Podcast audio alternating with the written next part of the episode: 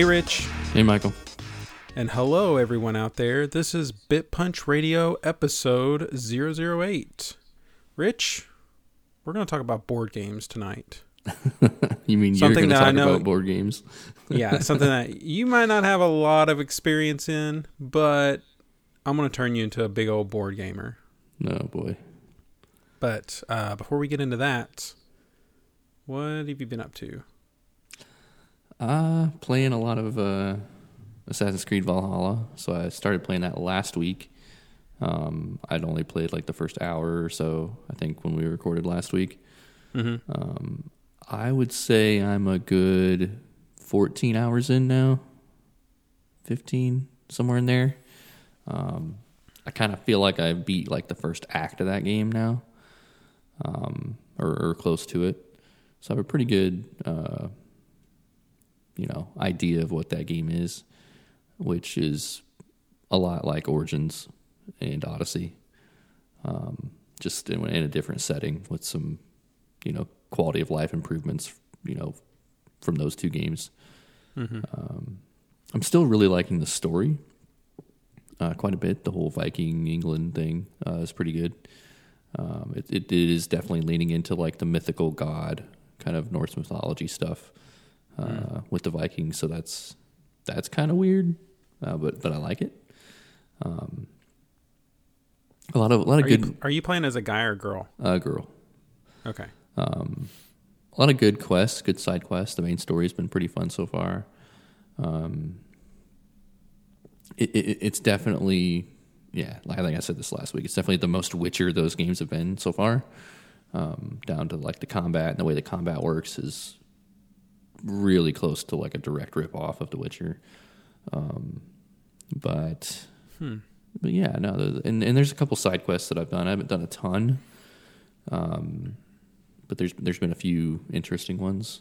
Uh, one involving a nudist camp, which which kind of disappointed me a little bit in its uh, in its options to like like the things that you could do with that quest. Not that I would, and not what you're thinking.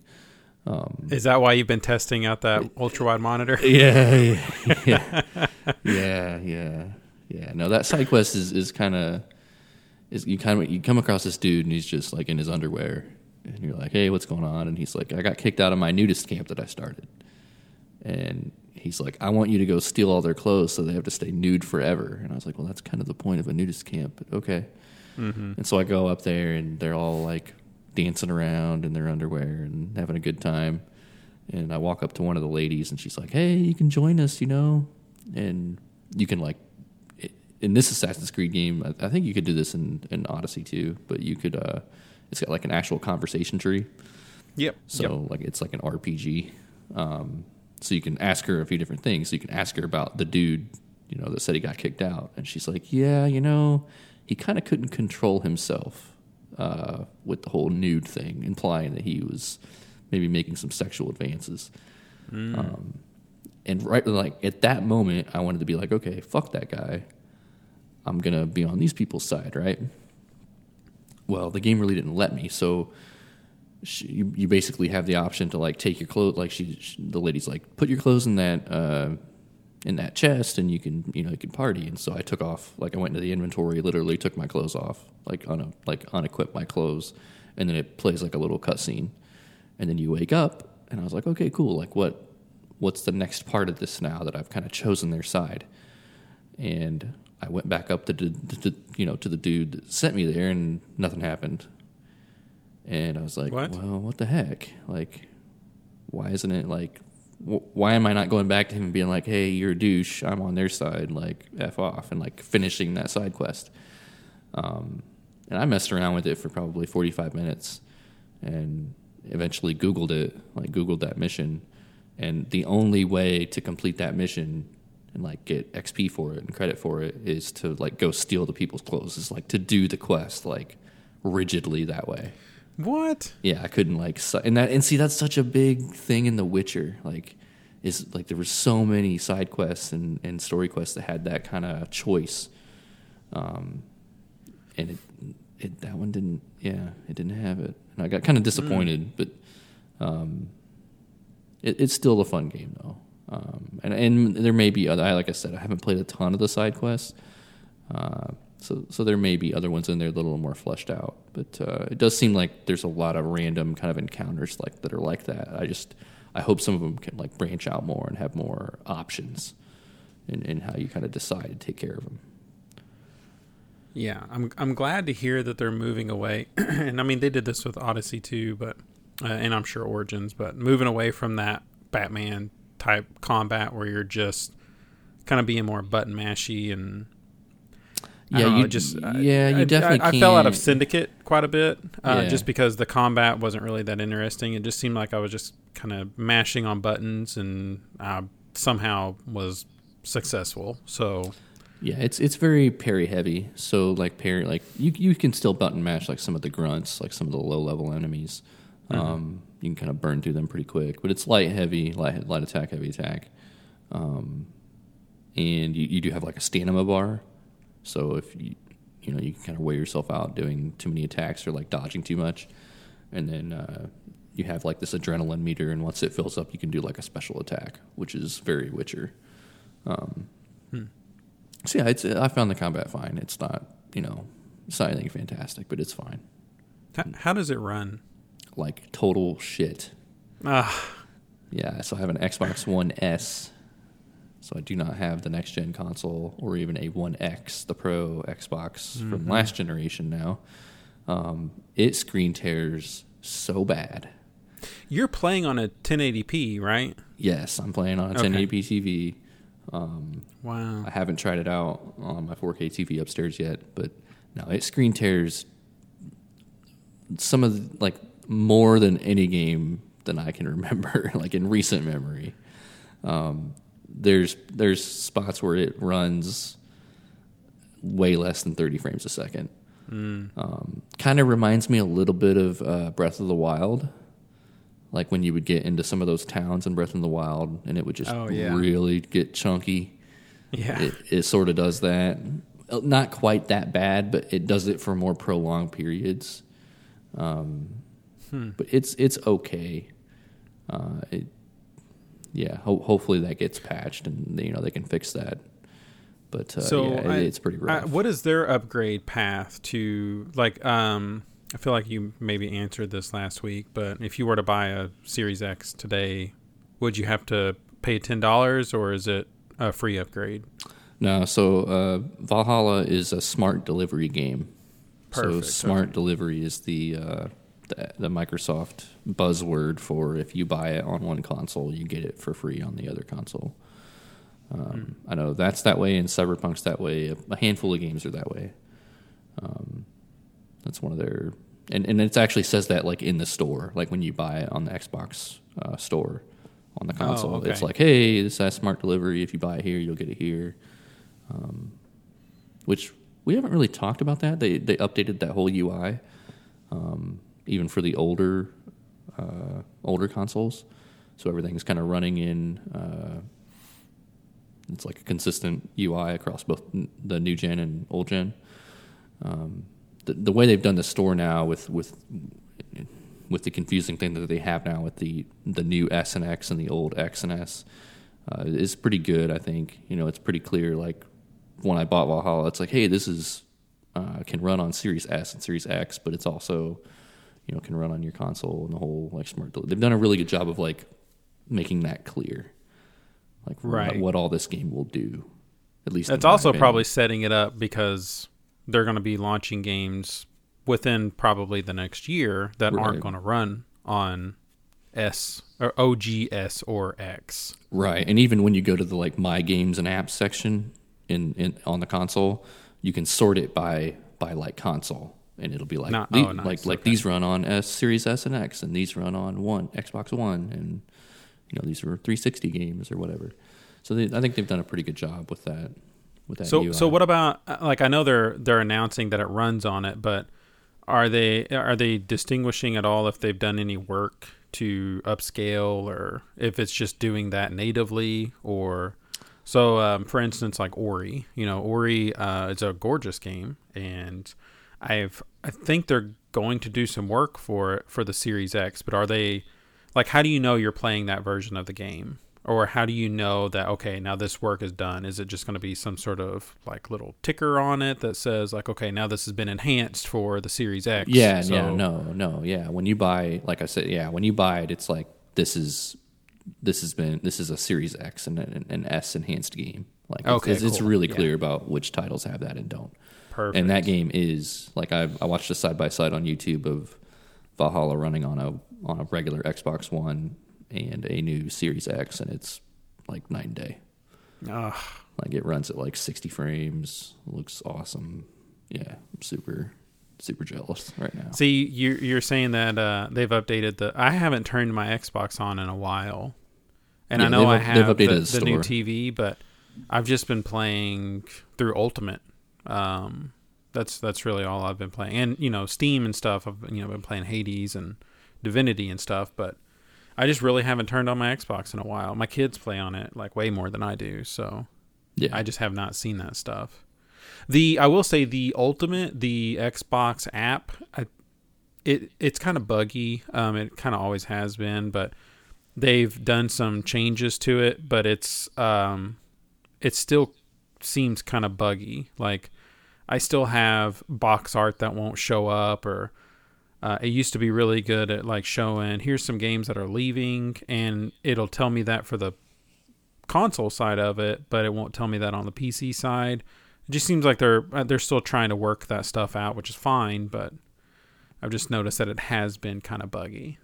Yeah, yeah. I've never, I've actually never used it on on Windows. So Should I play Valhalla? I, I don't know. If Yeah. you're interested in the story, you're like in that. I, I really like that type of game. Like I like the open world game. Like Yeah. there was a there was a buy up like to buy like buy the map that has all the icons on it. Like it just shows you where all the shit is. I bought that immediately. I was like, I'll pay five dollars. And so so that doesn't that that immersion doesn't break it for you. no, Because I, I would just be over. I'd be like, oh god, this is too much. I can't do it. No, no, no, no. I mean, it does have it does have that thing that Ubisoft open world games have had in the past, uh, where it like does like the limited HUD, where it'll be like like when you're talking to somebody, they'll be like, "Hey, you need to go south of this town and then to the east a little bit," and then you kind of do Mm-hmm. that. Kind of like Odyssey. I think Odyssey was the first game to have that. It had like a limited, um, a limited like map and a limited like HUD, so it wasn't like all the time like pulsing at you like where you needed to go. And that's actually a pretty cool feature. But for this, I just want to like this specific game. Like I want to play it like Skyrim. I want to see the map, you know, start running in a direction, see the thing, go to the thing, do the thing, go do the next thing. You know. So uh, I did play Breakpoint when I was playing Breakpoint, uh, Ghost Recon Breakpoint. I did play it with that limited HUD, and that was actually pretty cool. I, I liked it quite a bit on, in that game. A lot of people would say to turn the uh, mini map off in Red Dead and just ride, Right. and just yeah. talked about how an ama- like just how amazing that experience was, just kind of going through the desert. And I never did that, but it seems cool. so a lot of Valhalla. Yes. Yes, quite a bit. Um, You you did jump into a little Divinity.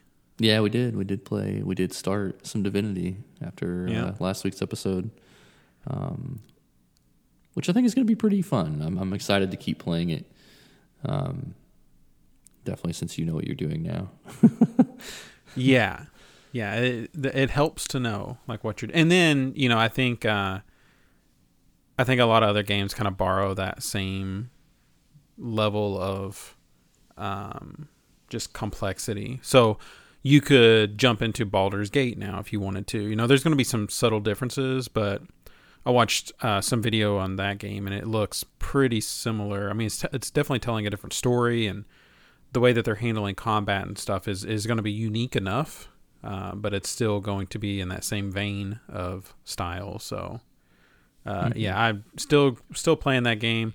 Uh, I know you were going to join uh, some friends of mine, but uh, that night actually we we had some very tough fights, so it was probably a good thing that uh, that you didn't hop in. But I, I mean, I might pick up Valhalla at some point. I mean, I like those games. Like I said, I burned out on Syndicate, but I I stopped Odyssey because it was just a little overwhelming. So I like the fact that Valhalla might be a little more scaled down.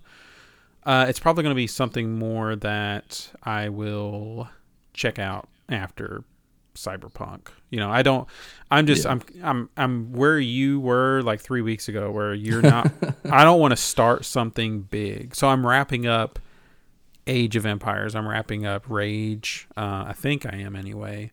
And so I'm just gonna like continue to play Hades, and then at some point, you know, whenever Cyberpunk hits, hopefully, you know, on its new date, uh, that'll be the game that'll probably get me through a good chunk of next year. Because I Yeah. do play, I tend to play several games at once. Um, I tend to read that way. I I tend to watch a lot of you know TV that way. I, I'm I'm okay to kind of jump in and out of things, but I think Yeah. you you're more of like a focused. You like to just kind of focus on one thing, but Yeah, I mean, I have games that I jump around with, but but Yeah. yeah, I tend to focus on like one big game and, and just like finish it. Um, I will say I'm a little worried about Cyberpunk with kind of how poorly Valhalla's been running on my old Xbox. yeah, I'm, I'm a little worried that the Cyberpunk is going to be an issue, but we'll we'll see. That game's been in development a long time.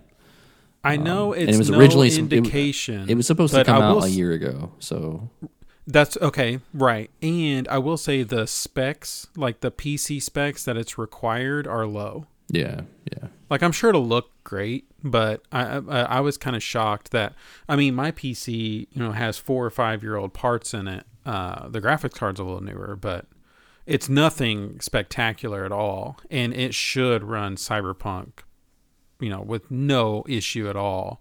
If I decide to buy it through Steam, I don't I don't know what I want to get it for. You know, the part of me wants to play it on a, in my TV, um, and even just let my 1S just upscale it because I think it does a decent job, and it's not great, but you know the fact that it's able to do a little upscaling, it it I, you know uh, Star Wars looked nice, I will say that, and I could tell that it was doing some work. It wasn't 4K or anything like that, but it's it's definitely doing some work to it, which was which was nice to see. Yeah. Uh, so I don't know. I don't know what I'm going to buy that for. Hell, I might buy it for both. Who knows? what about this ultra wide monitor? Yeah, so a friend of uh, my one of my office mates uh, bought one of those things, a 35 a 34 inch LG ultra wide monitor. Nothing fancy. I think it's only I think it's only a 1080p monitor. Um, which is I think pretty common with the ultra wides. Um, Yeah. I had been kind of wanting to test one out, and so he he had one, and he let me kind of use it today. I've I- I've I've looked at those things for like years, and and always wanted to buy one, but never really did. I, I kind of think after using it today that 34 inches isn't big enough, That it's not? right? Like to use as a hmm. single monitor because at, I think I think my two monitors at work now are 27 inch. I have two dual like 27 inch monitors, and this 34 is actually less screen real estate than those two put together. Have you seen that 49 inch widescreen or the the ultra wide? I think it's an LG. Yes, it is. It's twelve hundred dollars. Yes, I've already been looking at it on Amazon before we started recording this podcast. But that is too much money for a monitor. Yeah, it is. But that that that thing looks pretty legit. Uh, yeah, and the, and the one I was using was not curved. Uh, so Mm, I, okay. I I kind of think I definitely want that for sure. I like yeah, 34 flat seems See, I so I have a LG 29 inch that is a um it's a uh, ultra wide. So its dimensions are weird. It's like a 2560 by 1080 or something like that. I think that's what that thirty four inch is. Yeah, yeah. So yeah. Uh, and then my Samsung, the G5 or whatever this is, uh, it's it's a curved, it's a 34 inch, and it's it's um, you know, it's a 1440p monitor. I love it. I love you know having both of these. My whole setup is so strange here. I've got the the Samsung is on a mount is mounted on the wall, and then the LG, the ultra wide, is on my desk, but I have a tabletop or standing desk. So the arm like moves up and down. There was a um, there was a like a hundred dollar Amazon arm, uh, but it had like really bad reviews. People were just saying that the hardware that it came with was rubbish. So uh, I found like a comparable one, and I really like it.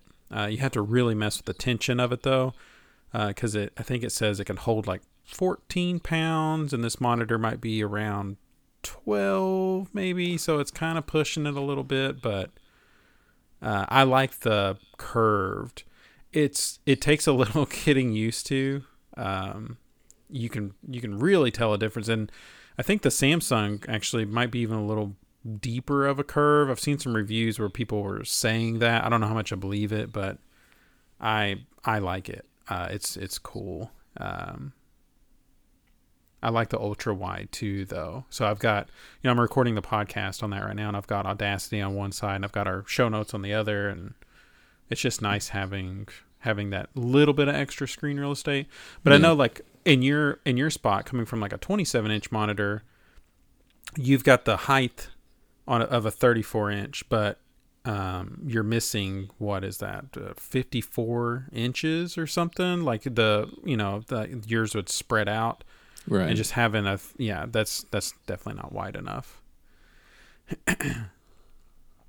It's crazy like how how different a mon- like all these different monitors are. And i thought i messed up at first because the the curviness of the samsung definitely took a little bit to get used to but it's yeah. growing on me yeah i'm not i'm not quite sure about it yet I yeah. I was kind of test driving it to see if I wanted to buy one. I definitely think I'd want one that was curved for sure.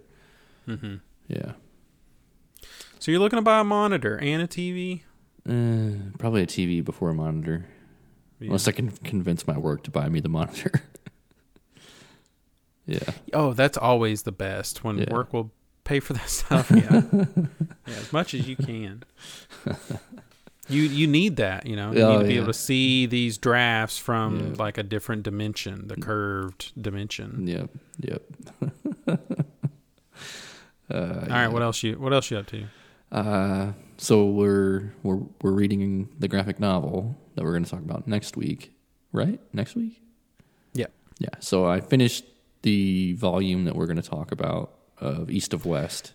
So can I pause you and just say how adorable it is? that you keep messing up when you're explaining this to me because I'm like, you read five volumes of East of West in like five days, but it was five issues of it. So, well, I was getting Sorry. confused because you you know you sent the you sent it to me and you're like, okay, it's called East of West. I'm like, all right. So I go on to Amazon, I'm looking at it, and I see like 45 issues, and I'm like, holy shit. Yeah, there's and, a lot. And so then I'm like, all right, you know, Batman was the same way. So I'm like, let me go find the whole thing. I just going to get the whole thing, and I'll just read the whole thing. And so I go to yeah, try to find that. the whole thing, and I can't find it. and then there's then it come to find out there's volumes, and I think I just looked at that as the issue because like the cover art was like different, and right. I was like, hmm. This says it's 145 pages for volume one, and I'm like, if there is 44 volumes of this thing, at 144 pages. He's fucking crazy if he thinks I'm reading all this shit. and so, yeah, then I started looking at it and I was like, oh, okay, okay. Yeah, I think I was looking at it on, uh, it was either Amazon or Goodreads. I was looking at one of those two places um, mm-hmm. and saw that, oh, this is issues one through five. Okay, that makes some more sense. Right. Yeah. So, so yeah, I, I was I didn't mean to confuse you there, but a lot of times uh, a lot of these graphic novels will just be a collection of runs you know so there'll be a like the the the first comic we read was like a 12 issue series and that but that 12 issue could have been in the middle of like it could have been issues like 601 to 612 or something like that it just kind of depends right, on where it right. falls in it you know and like however they and then you know they'll bring in different authors eh, right in the middle of a run if they want to. It just kind of depends on whatever whatever they feel like doing that day, I guess. Um, but so East of West ran like 40 something issues and so they collect uh, every 5 into a volume to read. And so those are called like the trade paperbacks. Well, the trade paperbacks will come out, you know, a couple months after that volume 5 is released. So it's for people that don't want to buy individual, you know, these paper issues. They would rather just get a volume of something and read it. And so that's that's where I was like, well, I've wanted to read this series, um, and so I was just like, well, we could start with the volume one, but um, there are there are definitely tons of tra- uh, trade paper graphic novels out there that are contained stories. It's just in this instance, it's not going to be a contained story. I've got even in our show notes, you know, I've got some stuff in there that we could pick out, but um, this is just what I chose. So. Yeah, yeah, yeah. I, I think I'm going to keep reading. I think I downloaded the second volume, so I'm going to keep reading it. Wow. Okay. Yeah. That's exciting. I've not finished it yet. I don't even think I've read the first issue all the way through. Oh man. It it I was confused, but we'll we'll talk about it next week. Yeah, We're gonna dive yeah. into it. We'll spoil the shit out of it. Like yeah. it'll be yeah, we'll we'll we'll definitely talk it, about it. It, it goes some places. I'm excited to hear that you're still going to read it though. So um yeah, look at you getting into comics. I can't oh, believe man, it's terrible. You made fun of me all those years. Yep. Yep. So uh, I've been uh, messing around a little bit more with Luna, the Amazon streaming service. Uh, it's great. I'm going to cancel it tonight, though. Sweet. Huh? What? I said. What am waiting for? I said sweet. Oh yeah. So I it's it's it's a it's a great service. Uh, it runs really good. The app is great, uh, but I just don't need it. So I think for people out there, if if they're wanting a cheap service with just like a grab bag amount of games, um, it's probably pretty good. I'm sure they will continue to add on to it. It's the only time it really hitched up on me uh, was towards the beginning, probably you know heating those servers up and stuff and I don't have experience with Control. I've never played the game before, but it was just like one of the more technical games I wanted to throw at it. But I will say the colors looked really muted. And I don't know but I don't know if that's an Amazon streaming thing or if that's just the beginning of Control is just a muted because you're in an office and it's just muted colors. Hmm. I also don't know if maybe that was my monitor doing it. I, I just I don't know. So uh, it's you know like I was like kind of blown away with how well it ran though. Like I know you've you've got experience with Stadia. Um, I've messed around a little bit with Stadia. I've messed around a little bit with the XCloud stuff. It seems fine. You know, like um, it's good enough. Did Luna run at 4K or no? Not yet. So that is coming. I would, I you know, uh, they so they have an introductory price right now of like six bucks a month or something, which is actually pretty. That's not bad. It's the the library is pretty slim. They might have thirty games on there, and then if you want any of the Ubisoft stuff, you have to pay for the Ubisoft uh, plus their service, which is an additional fifteen dollars on top of it. Uh, it's fine. Their library's fine. Um, but is that, is that fifteen dollars a month for the Ubisoft? Yes, yeah. it's not a one-time thing. Ooh. So like they have Valhalla on there. So you know, for fifteen bucks, I could try out Valhalla if I wanted to for a month. You know, twenty yeah. bucks for, uh, you know, six dollars for Luna, and then fifteen dollars for uh, Ubisoft, and I could play um, Valhalla for a month if I wanted to. Hmm. I guess it's not but, too bad. No, it's not, and I, I, you know, I think I think they will we'll do good work there. Uh, it just really depends on the library. I like that it's more of the XCloud side of things, where it's just here's a library of games, just go have fun. You don't have to pay for anything. Uh, I don't know what their future holds if they're going to open up a store, but it seems like the tech is very solid. Um, so, but like I said, I'm I have to cancel it tonight because I don't I don't need it. I've got XCloud. I've got Steam. I've got a decent gaming computer. I, I, just it's I'm not their target audience for this. It's it, it's completely unnecessary for me, unless right, I just right. want to play Control for six bucks a month. But uh, I think I'm okay. Um, besides that, I'm still playing Hades. The game is fantastic. Uh, Divinity, Age of Empires, all the games I've been talking about lately. Uh, so nothing new. Uh, I did start reading this book called The Greatest Beer Run Ever, Hmm. which is set in Vietnam. And I don't know if it's one of those books where they're like, this is a true story, like how a Tropic Thunder would start of saying this is a true story and it's total fabricated. Um, but it's about this uh, this guy in this town. It's during the Vietnam War, and all of his friends are in are overseas in the war. And this town gets together and talks this one guy into going into Vietnam and delivering beer to them. It's Uh, it's a strange premise for. apparently it's a true story. Huh. um it's it's humorous. It was uh so i like my libby app and i'm just always looking for you know what is the library pulling in? And it was the, the title alone took me the greatest beer run ever. So i was like oh, i gotta check this out. And it had decent reviews so it's been good. Uh, i've uh, i'm probably less than 100 pages into it but i'll you know I'll, I'll let you know how that wraps up. But it seems it seems pretty good so far. And definitely very bizarre.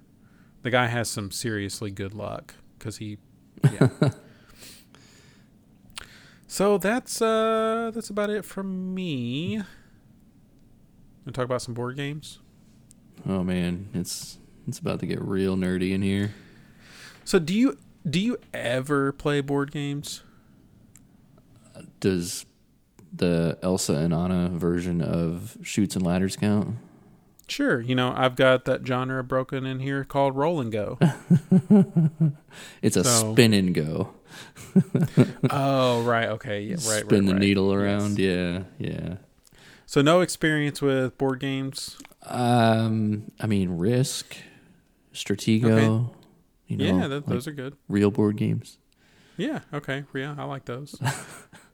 But no, not not the kind of board games you're talking about. No. So uh, okay, so I have uh, a group of friends. There's a coffee shop uh, here in. I live in uh, Jeff, but there's a coffee shop here. It's uh, called uh, Pearl Street Gaming and Coffee. So it's they, they sell board games there. They sell magic cards there, and then they have just a bunch of tables set up, and they've got really good coffee. Love that place. We go there um, quite a bit and play board games and. Um, so it's been cool because I've I, I have a buddy that actually makes board games, and he's um, he's very very knowledgeable with this stuff and is is very hardcore into it. So it's kind of nice. I'm like, hey man, have you played uh, Everdell? You should uh, you should check that game out, and then he'll buy it, which is great. So that means I get to play it. so I wanted this episode to kind of talk about some different genres of board games. You know, different because they like the board game genres are all over the place. I mean, they're they're diverse like video games are. You know, you could anyone can get into video games at this point. You know, there's there's from casual to the most extreme stuff. Um and and that's kind of the same thing with board games. You know, there's there's definitely some casual games, uh, tons of casual games uh you know that are that are very accessible to people and then there's you know the definitely hardcore games that you can play um, i don't tend to play those quite often i uh, i like a game that i can sit and finish in a sitting. And so some of the games that uh, we've played with uh, like uh, gloomhaven is is a big example of one. It's like probably one of the most successful like dungeon crawlers there are.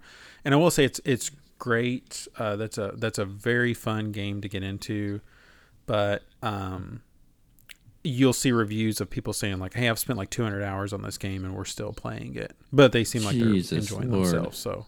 Oh yeah it's it is uh it's super hardcore. And there's like iphone apps to help track your progress and there's a lot to it. And i you know they've they've made a steam game of it and the steam game uh, they've eh, you know they've been it's been in like early access their own version of early access where they're like slowly rolling out new features and they've actually just the past couple months rolled out the multiplayer feature so it used to be you just kind of play by yourself But now you can virtually play Gloomhaven, you know, with all this social distancing shit we have to put up with now. So anyway, I'm getting way ahead of myself. So um, I wanted to just talk about like some of the different genres of board games out there, and I might even quiz you a little bit on these. So, um, and this is not an exhaustive list. There are a, there's a shit ton out there. I mean, you could break down board games into so many different genres, but I've just got some of the some of the more typical ones on here.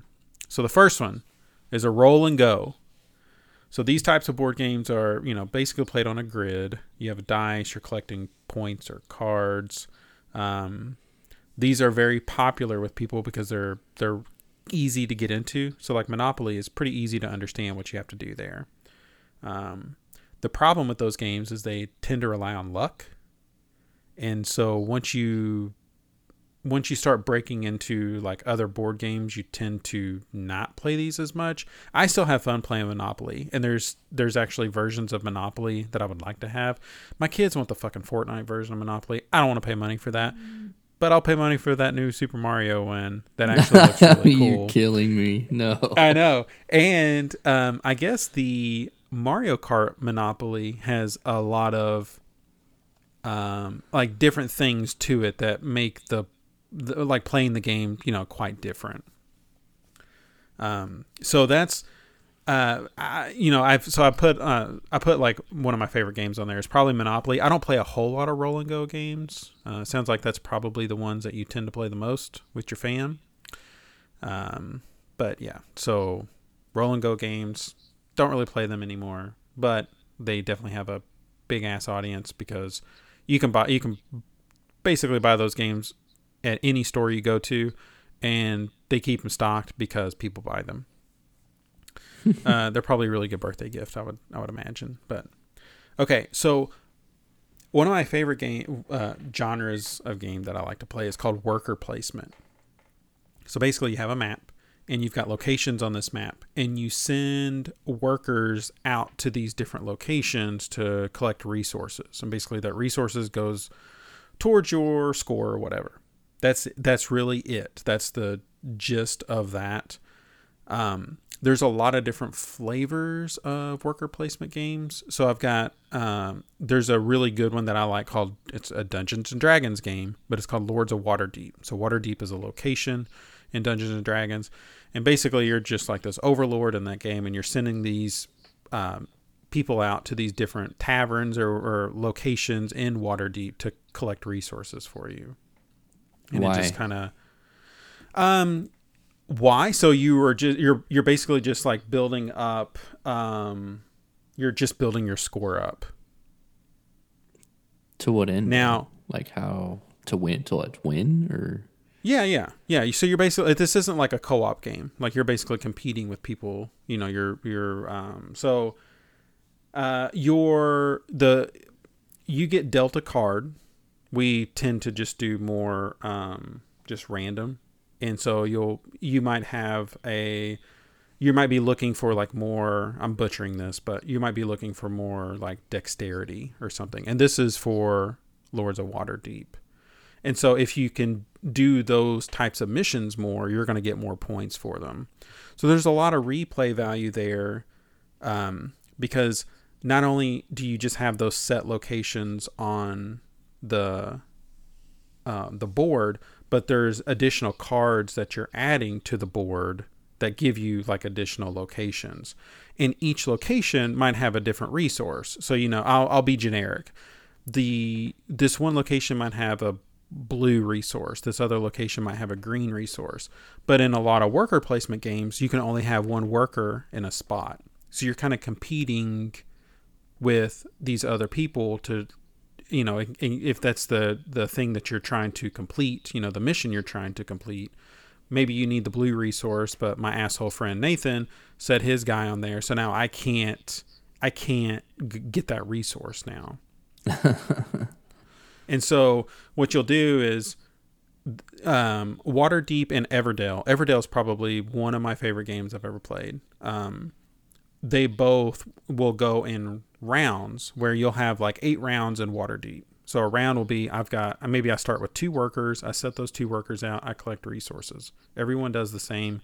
and then they go to the next round. Um, and then at some point, maybe when you hit round three or five or seven or whatever, you're to gain an additional worker. So then you can start adding more stuff out there. But then as you're collecting, as you're um, completing missions, maybe you're unlocking new areas that you can go visit that'll have better resources or more of the resource that you're trying to gather. So I know that it's it it is kind of confusing, like me trying to explain a worker placement. If you are interested at all in a lot of these games I'm going to talk about tonight or today, the I the uh, mobile apps. There's a ton of them. They're available. They've got really good tutorials with them, and it's a very cheap way to try and learn these games because a lot of these board games can be you know 40 or 50 bucks um, and the ios app or the android app might be a five dollar charge and you get re- a really good experience with it a lot of them are built really really well and it surprises me. I will sit and play ascension on my ipad. I'll sit and play lords of waterdeep and i i love those games and i'll still you know play them when we get together for board game night. So uh, worker placements like i said everdell is probably one of my favorites. It's a very cutesy game. It's a lot like waterdeep but it's uh, it just has its own level of complexity to it and uh, it might help that I've won a couple times. Maybe it's one of my favorites, but there's there's so many different ones out there. I've got a whole like Amazon wish list of you know board games I'd like to have, and there's a there's a ton of different ones out there. But those are probably the two more popular ones I've played. Um, and yeah, I would say uh, Everdell definitely takes it for me. Uh, Everdell is like a eighty dollar game though. I think I seen it on sale, uh, and the cheapest I've seen it was like fifty bucks. So it's definitely a there's a you know a pretty big upfront cost there. I, they don't have an iPhone app or an iPad app or an Android app that I'm aware of anyway. So let's move on to there's deck builders. You ever played a deck building game? You talking about Pokemans? So I don't. It, okay, kinda. So technically, yes, and I do have the Pokemon um, deck building game. It's called Pokemon Academy, and so I like deck building games because everything you need is in the box. You don't. You're not buying booster packs, or you don't need to buy booster packs. Um, everything that you need to play the game is in the box. So in a deck building game, uh, so some of the more popular ones are Ascension. Um, there's a DC deck building game, which is probably the easiest one to learn. Um, Mhm. It's pretty stripped down in terms of like the complexities of it. And then there's uh, Marvel Legendary, which I like Marvel Legendary because it's got like a, it's kind of got a co-op aspect to it, where everyone is fighting the same supervillain, but you're also trying to like build your team up. You know, you've got your own like points pool that you're trying to compete with. Yeah. Okay, so um, deck building games, the ones that I've played, you basically start with the same hand. Everyone starts with the same 10 cards or 8 cards or whatever it is. And you're using those cards to build additional cards that might give you extra functionality or they're points cards or whatever. So you're just kind of going through and, you know, so say I start with uh, 10 cards. I've, my my first hand is five cards. Okay, I've spent those. Now my next card or my next hand is the la- remaining five cards. So then once that is done, I'm going to shuffle it all together and I just keep redrawing from that small pool, but I'm slowly building cards to it. Hmm. So, um, I like those games quite a bit. I, I loved. I grew up playing Pokemon. I've never actually played Magic. Have you ever played Magic before? No negative.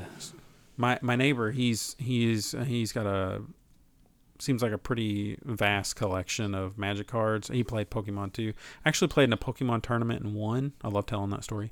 But um i i like the pokemon game. So with pokemon cards you have to buy booster packs. Now you can buy a, a like a, a full deck that's already you know pre-built for you.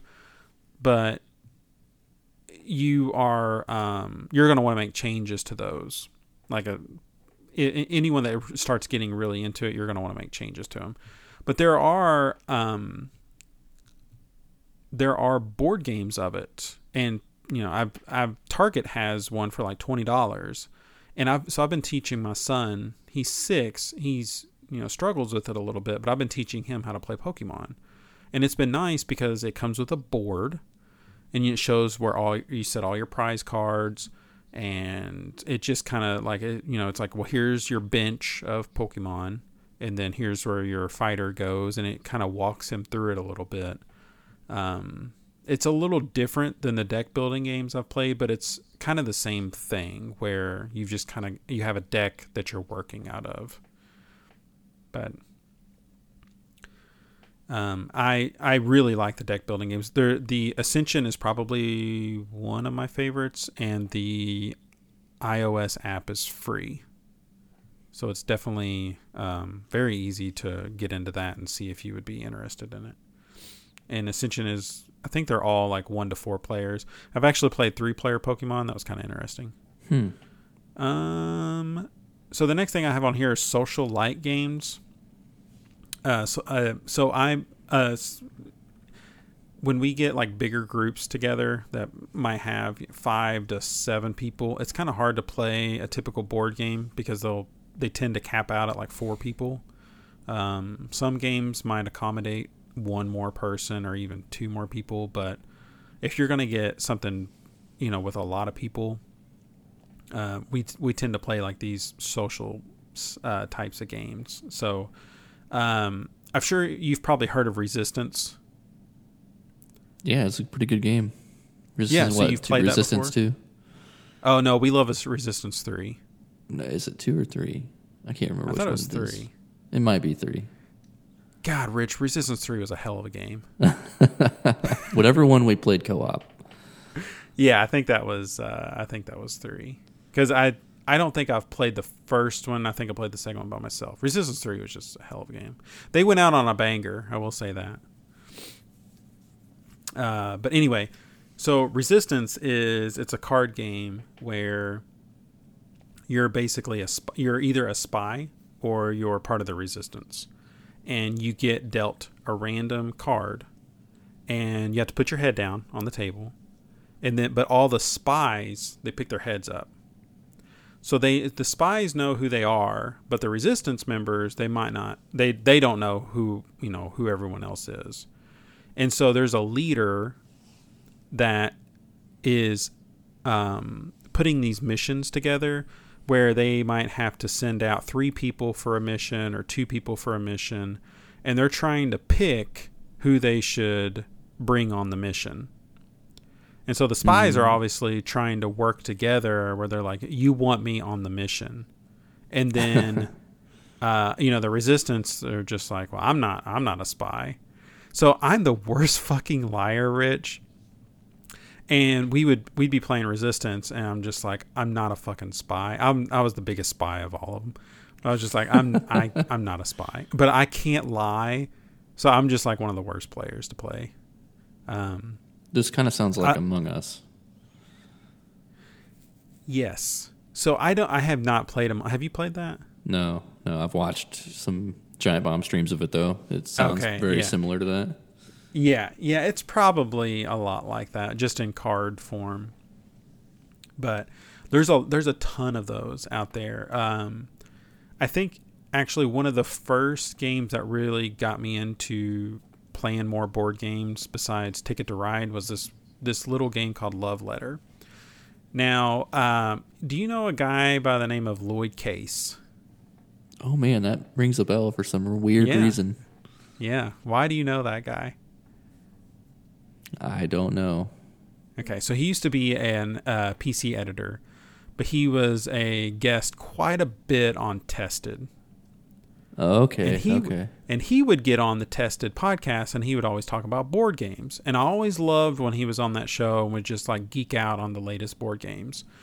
So I listened to you know a random episode of Tested like way back in the day. This is the Whiskey Media days. This is not um, uh, the uh, MythBusters or anything. It's way before that stuff. And so uh, he he brought up Love Letter and was just like, "Hey, it's a it's a very small barrier of entry. It's like a twelve dollar game, and it's it's seventeen cards, so it's really easy to understand what this game is is doing."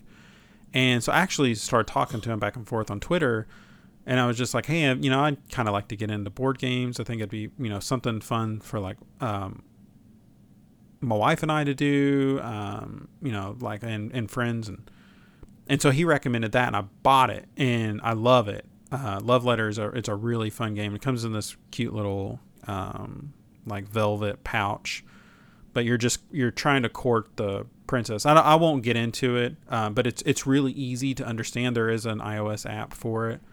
Um, it's probably a couple bucks, but that I think it was that and um, Ticket to Ride, which is uh, it's a really fun board game to play. Uh, those are probably the two things that kind of got me into this. I, board games is about the only thing I collect. I don't I don't have a tendency to collect video games. Um, I did. I used to have a ton of like old school. You know, like I had a massive shelf of Nintendo and Super Nintendo games, and but now I just tend to like let xCloud feed me stuff, and uh, I don't I don't collect really anything but board games. My board game shelf uh, is is definitely overflowing with stuff. So at some point I'll probably have to sell some of this off, but um, I really like the social light games, and I try to even just go into like a party where I know nobody in there plays board games. I at least bring something with me just in case I can talk them into something, and it might be really casual. Uh, so Super Fight is another casual game I like to talk about. Super Fight is. Uh, have you ever played Cards Against Humanity? Uh, yes. Okay, so it's the black and white concept where um, you might have a hand of white cards and you're kind of going against a black card, right?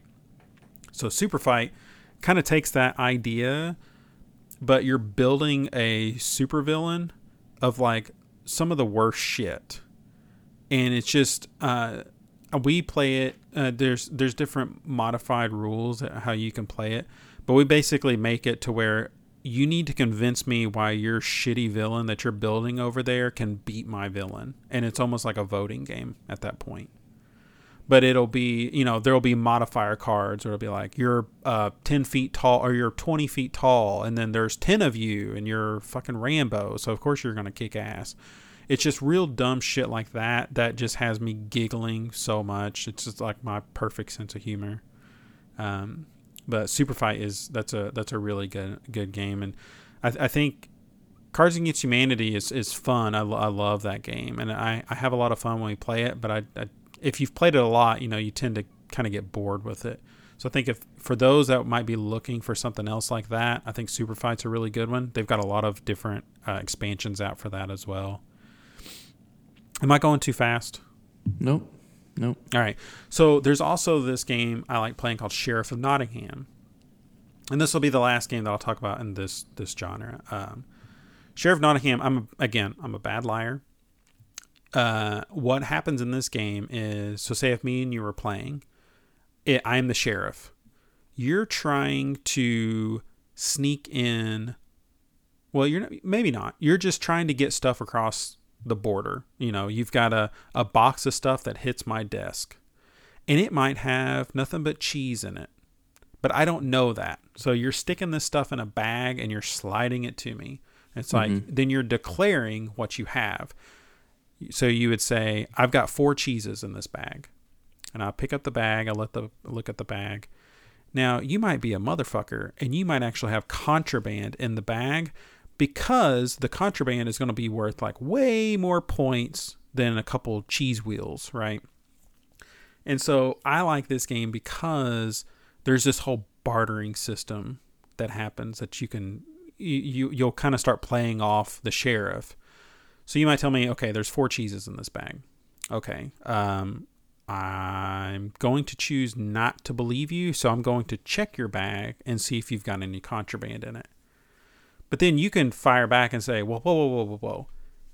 I'll give you an additional cheese wheel if you don't check my bag. So then it turns into this thing where you're just like, no, fuck you, Rich. I don't, I don't, uh, I'm, you're not going to buy me off.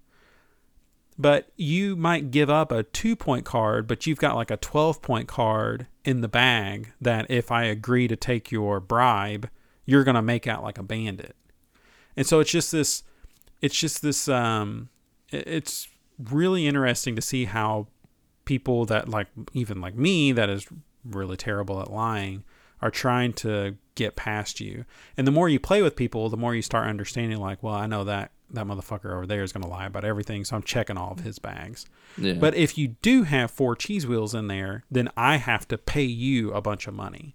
Uh, So it's almost like there's this like balance of like, well, I'm I'm going to try to sneak some stuff across, but some stuff I need to be genuine on. Otherwise, nobody will believe me for anything that I declare. I love Sheriff of Nottingham. That's that's another one of my favorites. Uh, I like playing. There's a video game that came out that seems kind of similar to that. Not long ago, like a few months ago. I'm gonna have to try to look it up and see what it is. Please do. That that sounds um that sounds like that'd be really fun. Oh, and not to go on a tangent here, but I love going on tangents.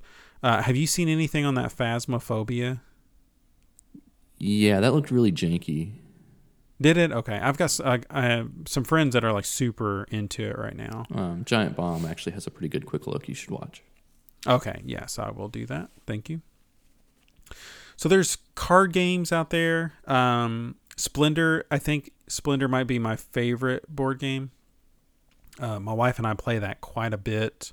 Really easy to understand um, card game where you're you are you start with some jewels. You're buying jewels and you're using those jewels to buy cards. Those cards have a point value to them. You're trying to get to 15 points.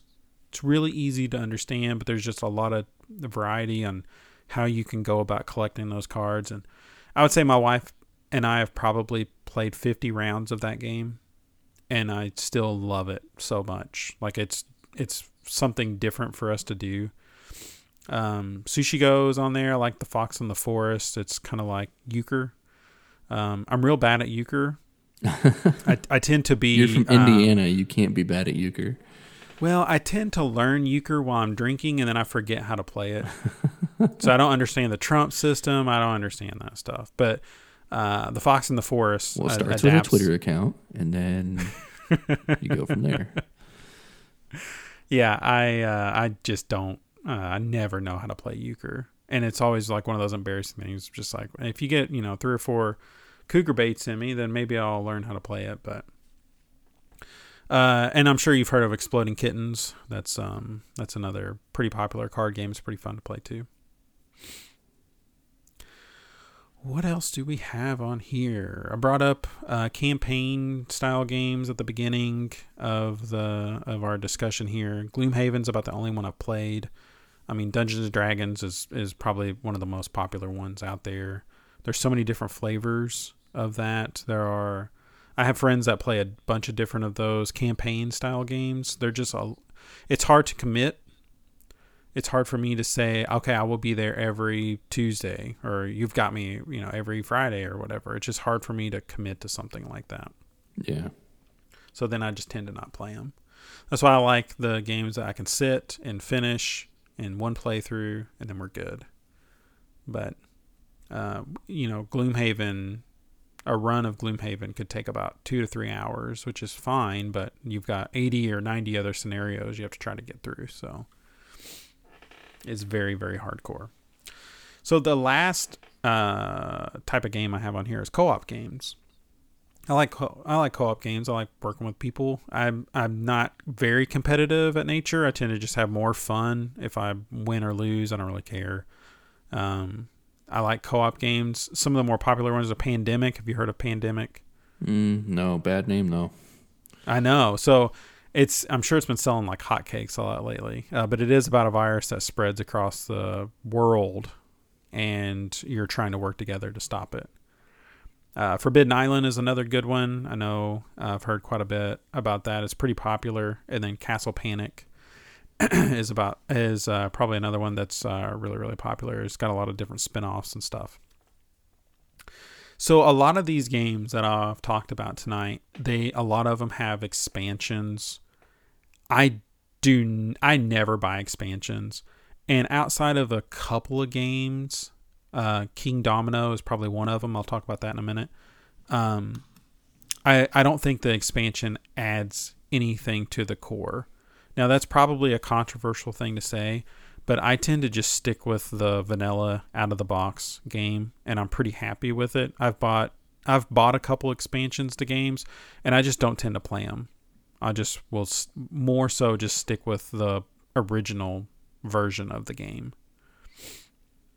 So, for someone like you who might not play a lot of these kinds of games that I've talked about, I have a list of five easy games to get into. And so, first, is Love Letter, which is probably one of the first ones I I was able to get into. Again, it's 17 cards, really easy. You could read the rules in five minutes and understand what the what's going on there.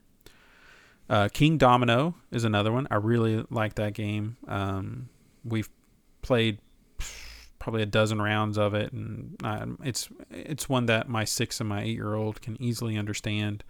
You're it's a dominoes and you're building a 5 by 5 grid. And depending on if you're able to match the marshes together or the forests together or whatever you're going to get more points for it. It's, it's again it's really easy to understand. Um, Kingdomino is, is really good. Sushi Go's another one. Sushi Go's a card game. You're building a plate of sushi. Um, but yeah it's uh, depending on the type of sushi plate you're building um, there's different points value. But the cool thing with Sushi Go is you might start with a hand of nine cards, and so I'm going to lay out some sashimi. But then you take your hand and you pass it to the next person. So it's hard to build a strategy because your your hand is kind of ever evolving, and then you're kind of like you might not necessarily be counting cards in your head, but you're trying to remember like okay, that first round I know I had, you know, Nigiri or something, and I, I need to get that back. So if nobody else has played it, I know that that's going to come back to me. Uh, Sushi Go is really fun. Ticket to Ride's another one. Um, I recommend Ticket to Ride to a lot of people. Have you played that one at all? Nope. Any know anything about it? Um, it was like an early XBLA game. Hey, I, I think it's on Game Pass. Yeah, it was an old uh, like Xbox 360 arcade game. I remember that. Oh, hmm. Yeah. Uh, and actually, I think Pandemic is on uh, XCloud as well.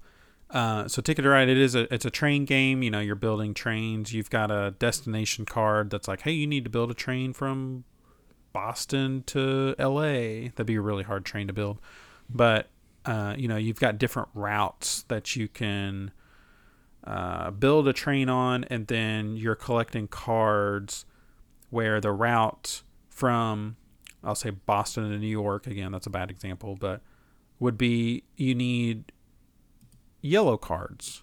And then from, I'll just pick on Indianapolis, from New York to Indianapolis, you need red cards from there. And then going to Kansas, you need blue cards. So you're collecting cards and then you're placing your trains on those cards or on the map but I like that game because sometimes your destination and whoever else you're playing with, their destination might be really similar. Mm-hmm. So it, it turns into a little bit of a race where you're like, I don't, I don't want somebody to accidentally cut me off, or they might make me go this long way around the United States or whatever version of it you're playing.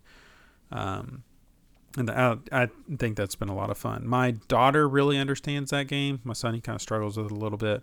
Uh, but that was Ticket to Ride was one of the first like not more hardcore board games. It's it's pretty easy to understand, but it's it's um, it definitely helped break me into board games. And then Splendor. So that's uh, Splendor is just a fantastic game. It's so fun. Uh, my wife and I love playing that. So if anyone's looking to get into board games, I'd say those five would be a good place to start. And then if you want to just go crazy and dump, jump into the deep end, play some Gloomhaven. That's all I got. Was that exhausting? yeah. and and I didn't even scratch the surface. I mean, there's so much to it. Uh, so now it's there are different um, groups that I follow. That's like, hey, we've got sales, or here's the latest sales on Amazon. I got to stop following those because I've been buying a lot of board games lately with stuff going on sale. Yeah. And uh, like I said, I'm running out of room. So, but they're they're a lot of fun. I play a lot of board games. That's all I got. You got any questions? Oh man, there's. I, I think the problem is, is I don't, I don't see where I have the time. Like I don't have, I barely have time to do anything as it is. I'm Right. trying to like dedicate, especially to something that was like an ongoing thing. I just don't see. I don't- I don't see where I'd find the time. Like if my kids So- were into it, maybe, but my like my wife would not be interested in this stuff. She's more, she likes more like traditional card games. Um, So one I would recommend. Um, your your oldest might have fun with this. Um, it's there's this game called Outfoxed, and it's cool. It's a it's a I would say it's like a roll and dice or a roll and go game. Um, where there's this like sneaky little fox and you're unlocking these clues that you can put in this thing to, and you're trying to figure out who is the fox of the game and so there's different there's different characters that you're trying to figure out like who's the sneaky one here you know mhm. um, we've played that uh, quite a bit with our kids and, and they, they tend to like it but we'll still break out stuff like Jenga or Connect Four. You know, we we still play that stuff quite a bit because the you know it's just really easy for the kids to understand, and it's just something else to do than than watch freaking Minecraft videos like they like to do. So. we bought we bought um, a Vizio TV, and it's got a watch free. Have you heard of the watch free stuff? Do you have a Yeah. Vizio TV at yeah, all? the one I have upstairs, my 4K 70 inch is a Vizio. Yeah, so they've stumbled. So we were just channel surfing one day, and they stumbled into. There's an IGN channel, there's a GameStop or game sorry GameSpot channel, hmm and then there's a channel where people stream Fortnite, Minecraft, and Roblox. Oh boy, the And now the Holy Trinity. kids- yeah, and now my kids, it's they're just like after they're done with the day, their day, it's like now they're getting to a point to where they just want to watch these streamers just play game. They don't want to play the game. They just want to watch people play Minecraft. I'm just like, motherfuckers, watch me play Minecraft. Like I'll narrate what I'm doing. I don't know what I'm doing, but I'll talk. I'll fumble through this. But it's, I haven't heard any like curse words yet. I'm sure the Fortnite one probably a little different, but yeah, they they are just eating that up right now. Dude, there is so. so much. My for a while on that TV, you have like YouTube, all the apps and stuff, the media apps. Mhm. And for a while, my my five year old was into you like actual YouTube, and it would serve like like kids stuff, and she would literally watch people like building like Disney princess like Play-Doh sets right. like just taking them out of the box and like building them, and that was the Did whole Did she video. get into the the like the Easter egg stuff? yes. Yep. Yeah. Yep. Those. Um, God, there was some other really weird ones. I can't remember what they are anymore. Thankfully, she finally stopped watching that crap. But And you know, when we, you know, when we used to run that video game website, I was always looking like how much are people making off marketing?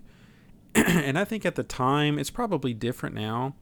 If you hit a million views, you were making probably $4,000. mm-hmm. Now, knowing that, and you go and look at what how's and I I know the times are probably different and it's probably it might be a quarter of that, but even then, knowing that they bought this item from Sam's Club that's a chocolate egg, and you're just gonna watch these people crack into this, and it gets like several million views, you're just like, oh my gosh, I just I don't understand, but more power to you if you're if that's if you can make money doing that stuff. But it I just where's the goddamn Looney Tunes? You know? Nah, dude. I mean, it's there's a YouTube channel dedicated to everything. Yeah. It's out there. Whatever you're looking for, whether it's yeah, there was one where they were opening opening up like those little eggs, and they'd have like Disney princesses in them. I'm remembering that now. Yeah. Um, yeah, or like making cakes. Uh, yeah, man. Oh yeah. So my daughter, she gets into like the Great British Bake Off. They they'll they love watching that stuff on Netflix. Because those you- shows do are just kids so like sweet. run the remote? Do they what? I'm sorry. Do they like run their TV remote? uh no. Can they No. operate it? Is what I'm saying.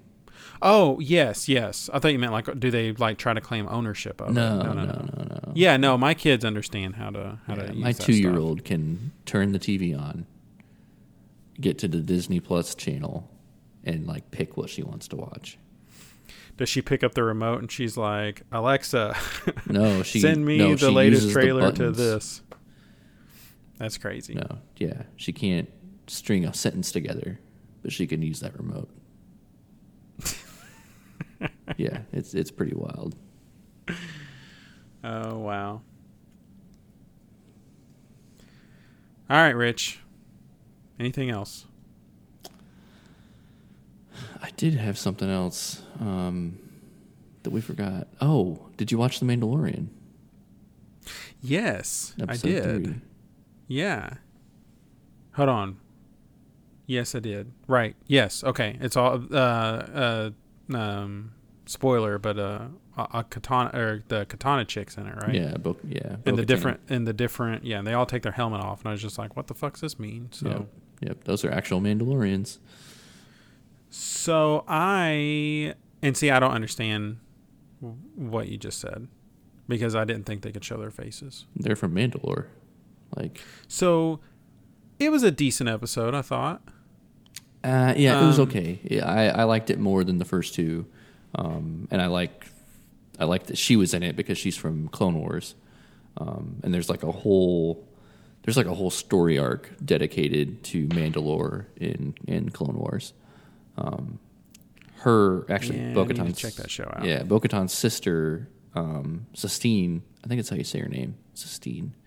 Um, she was like the ruler of Mandalore uh, during a portion of the Clone Wars, and she's Obi Wan's love interest, like from his oh, past. Oh, wow, okay. Yeah, so like there, she's like, yeah, that guy was pretty welcome, and then like that's like on Mandalore. Like Mando in the show is not. I don't think he's a man. Like he's from Mandalore. Like he's part of that. He's basically part of like a religious like break off of the Mandalore Right. of Mandalore. Yeah, because that's when like when like when they show up and they're like, oh yeah, he's one of those people. right. Yes. exactly. Okay. people.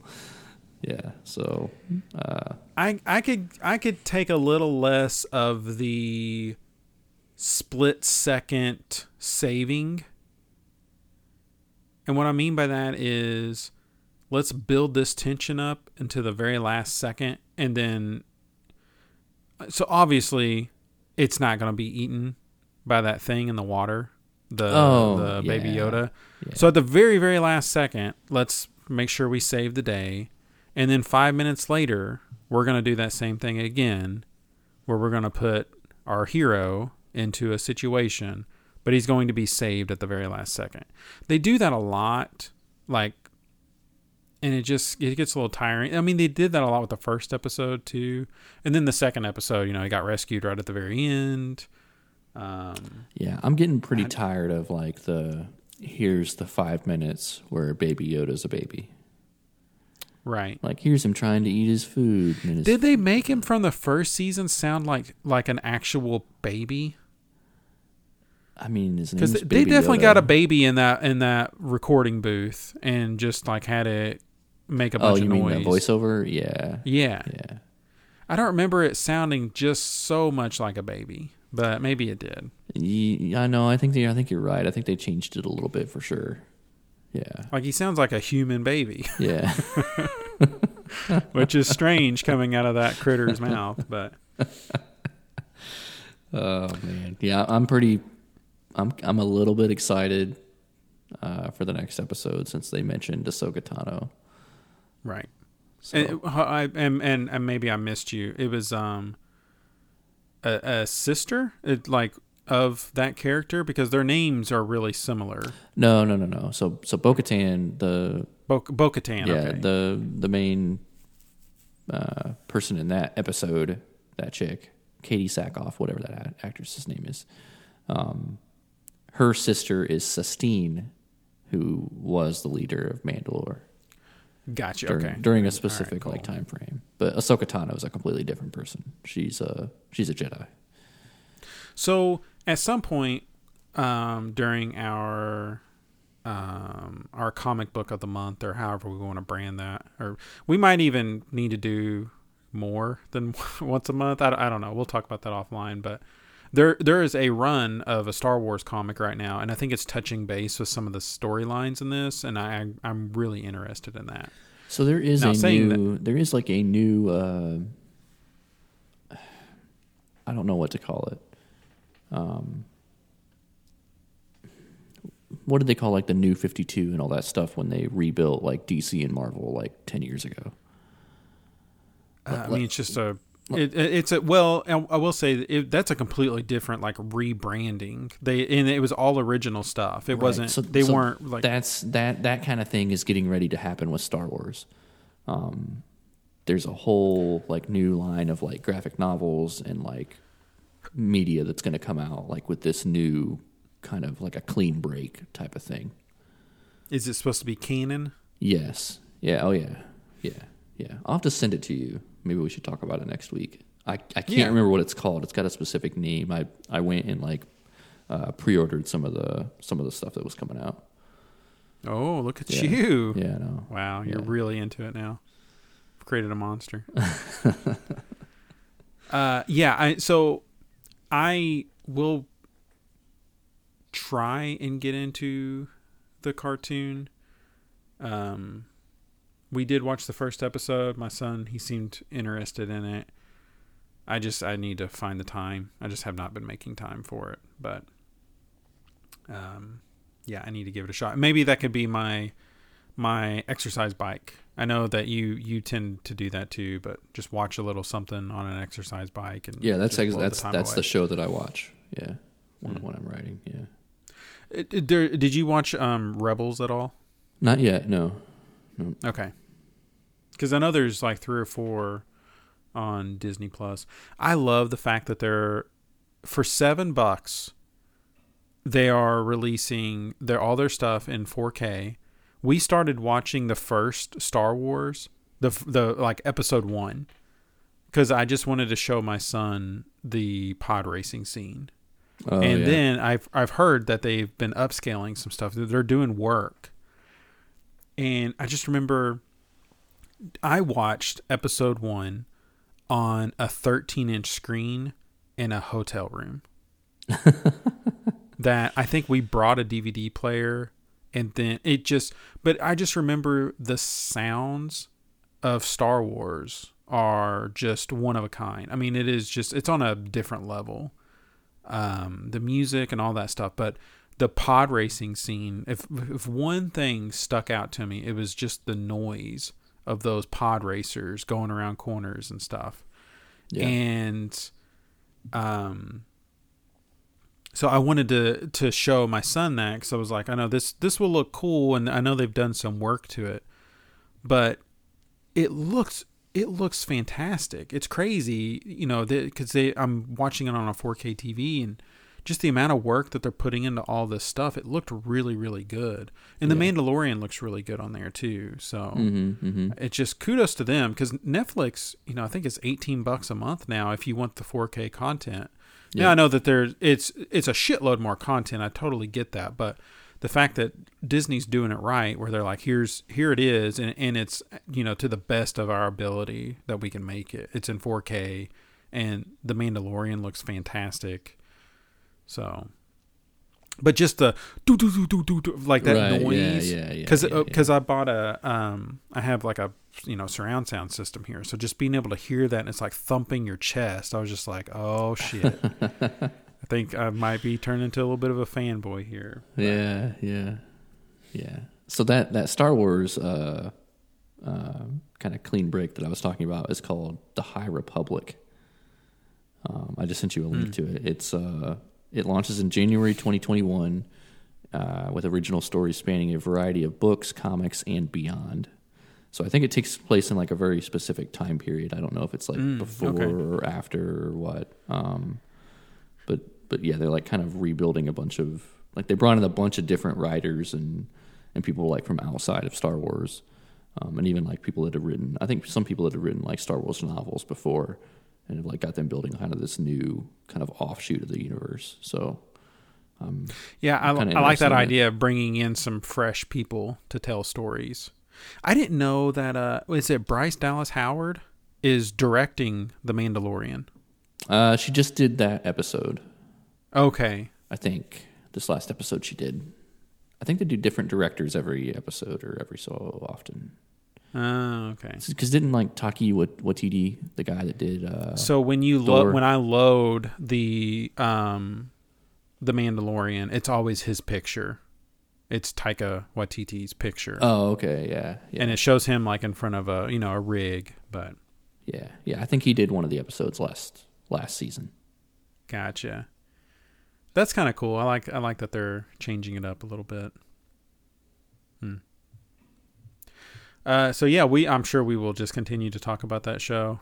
Um, I will do my best to get into the other stuff, and you know maybe we can have a conversation about that.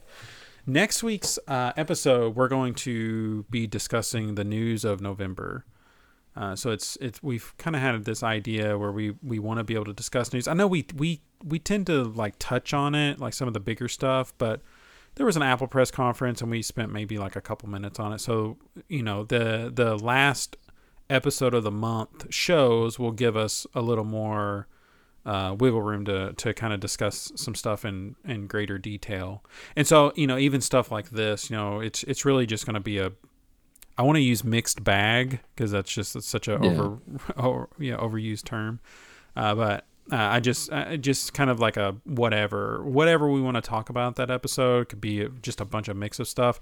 But then that will also end up being our comic book review episode. So we'll we'll talk about the comic book of the month and and like uh, Rich was saying, um, the comic for this month is going to be the first volume of East of West. If we if I get through the second volume, if I read it and I, I really like it and I get through the second volume, we can talk about that too. I'll just make sure we announce that on the show. Uh, that way, Yeah. everyone listening will know that we're going to be spoiling the heck out of that.